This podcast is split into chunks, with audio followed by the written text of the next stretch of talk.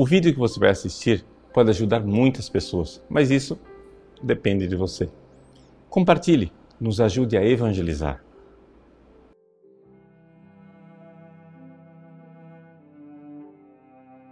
Em nome do Pai, do Filho e do Espírito Santo. Amém.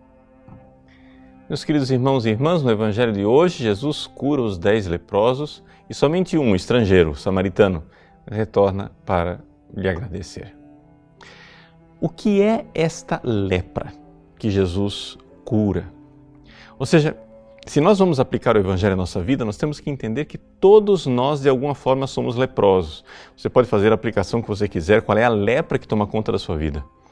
Uma aplicação possível é aquela que foi feita por Santo Agostinho. Santo Agostinho, ao ler essa passagem do Evangelho, ele nota que a lepra é uma doença onde há uma diferença na coloração da pele da pessoa. E que, portanto, nessa coloração diferente estaria ali as manchas da heresia.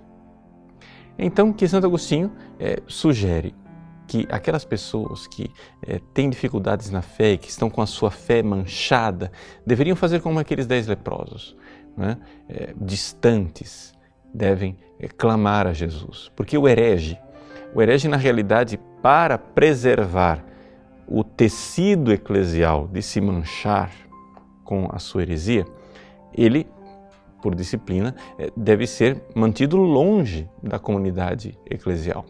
Pois bem, Santo Agostinho então diz: embora o herege esteja longe, o jeito de o herege sair da heresia é exatamente ele, ao longe, clamar misericórdia pedir a misericórdia de Deus, assim como os dez leprosos clamaram a misericórdia de Jesus.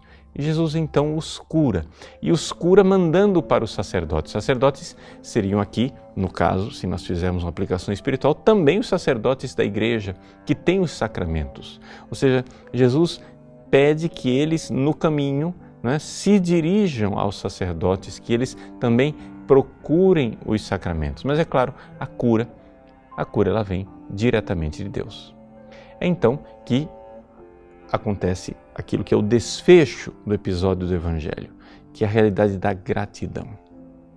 Vamos aplicar isso tudo à nossa vida. Você vai dizer assim, padre, é difícil aplicar o Evangelho desse jeito que Santo Agostinho está lendo, porque afinal das contas é, eu nunca fui herege, eu tenho fé católica, a minha fé é, ela é plena, eu creio em tudo aquilo que a igreja ensina há dois mil anos e que os santos nos atestam, que o magistério da igreja eh, realmente tem nos ensinado.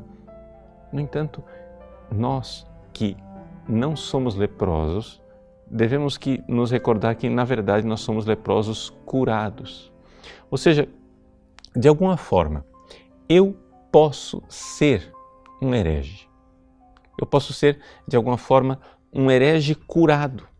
Por quê? Porque se eu sempre tive fé católica, se eu sempre tive a minha fé íntegra, na realidade eu tenho ali um, uma ação da graça de Deus.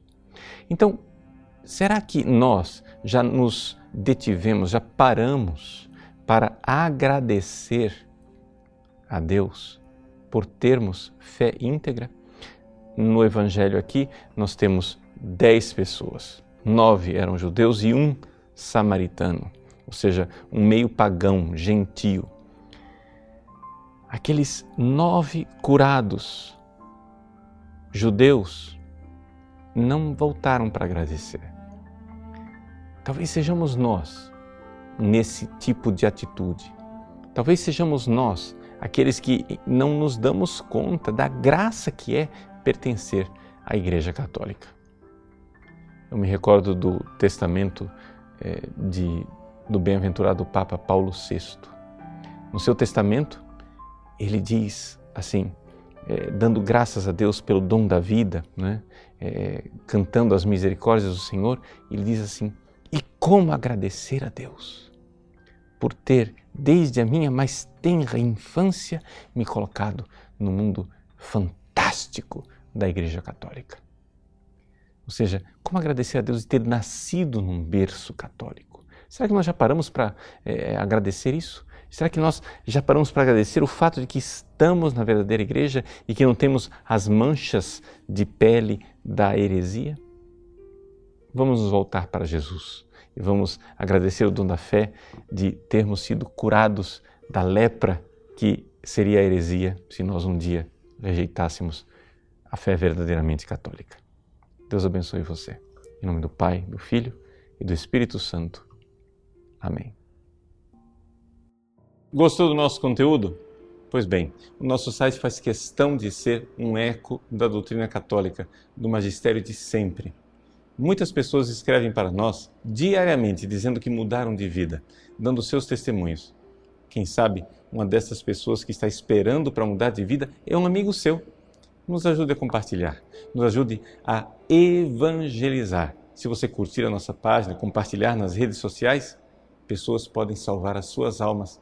Deus usa instrumentos tão simples para transformar os corações. Que Deus abençoe você.